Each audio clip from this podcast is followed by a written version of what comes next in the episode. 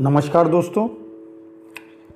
परम पूज्य श्री श्री रविशंकर जी की ज्ञान श्रृंखला से जो आज का ज्ञान पत्र हम सुनने जा रहे हैं, उसका शीर्षक है, सेवा ही रक्षक है। सेवा। क्या लाभ है सेवा का? सेवा से होता क्या है? अपनी व्यक्तिगत चेतना से विश्व में विकसित होने का एक उपाय है। वो है दूसरों के सुख दुख में भागी होना।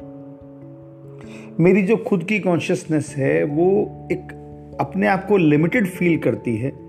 जब तक मैं जो डिवाइन कॉन्शियसनेस है, जो पूरे में फैली हुई कॉन्शियसनेस है, उसके साथ जुड़ता नहीं हूँ, उसकी ओर नहीं चाहता हूँ। उसका तरीका है दूसरों के सुख दुख में भागी होना।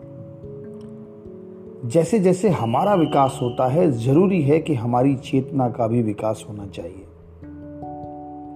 जब हमारे अंदर समय के साथ साथ ज्ञान की वृद्धि होती है तो यह संभव नहीं है कि हम उदासीन बैठे रह जाएँ।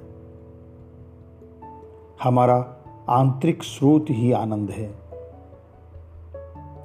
तो अपने दुख को दूर करने के लिए पूरे विश्व के दुख में भागीदार बन जाओ। और अपने आनंद की वृद्धि के लिए पूरे विश्व के आनंद में सहभागी बन जाओ। मेरा क्या होगा? इस संसार से मुझको क्या मिलेगा?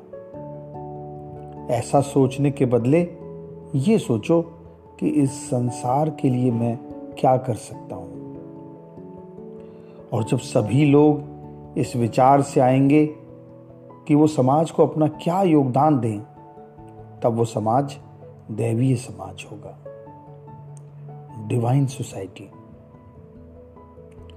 हम सबको अपनी व्यक्तिगत चेतना को एजुकेट करना है कल्चर्ड करना है, ताकि समय के साथ हमारे ज्ञान की वृद्धि हो और हम मेरा क्या होगा से मैं क्या योगदान दे सकता हूँ। इस ओर हम यात्रा हो जाए। अक्सर बहुत से लोग ध्यान करते हैं, बोलते हैं कि मुझे कुछ ध्यान में गहन अनुभव नहीं हो रहा है। तो उसकी कुंजी भी यही है, उसकी की भी यही है। आप और अधिक सेवा करो। अगर आपको पुण्य प्राप्ति होगी, अगर आप सेवा में समर्पित होंगे तो आपके ध्यान में और अधिक गहराई आएगी। जब तुम सेवा द्वारा किसी को आराम पहुंचाते हो या उसे संकट मुक्त करते हो, तब तुम्हें मंगल कामनाएँ और आशीर्वाद मिलते हैं। सेवा से पुण्य मिलता है। पुण्य हमारे ध्यान को गहन करता है। और ध्यान ध्यान हमारी मुस्कान वापस ले आता है। तो सेवा से मुस्कान तक का ये सफ़र ज़रूर जारी रखें।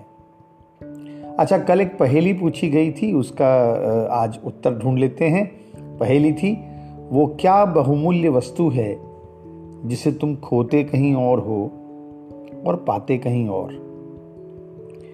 तो वो अमूल्य वस्तु है आपकी मुस्कान, आपका आनंद, जिसको हम इस संसार में खो देते हैं और वापस पाते हैं अपने ही अंदर, आत्मा में, सत्संग में। यदि आपको ये यहाँ नहीं मिलती तो भूल जाओ। कि आप इसे कहीं और पा ही नहीं सकते हैं।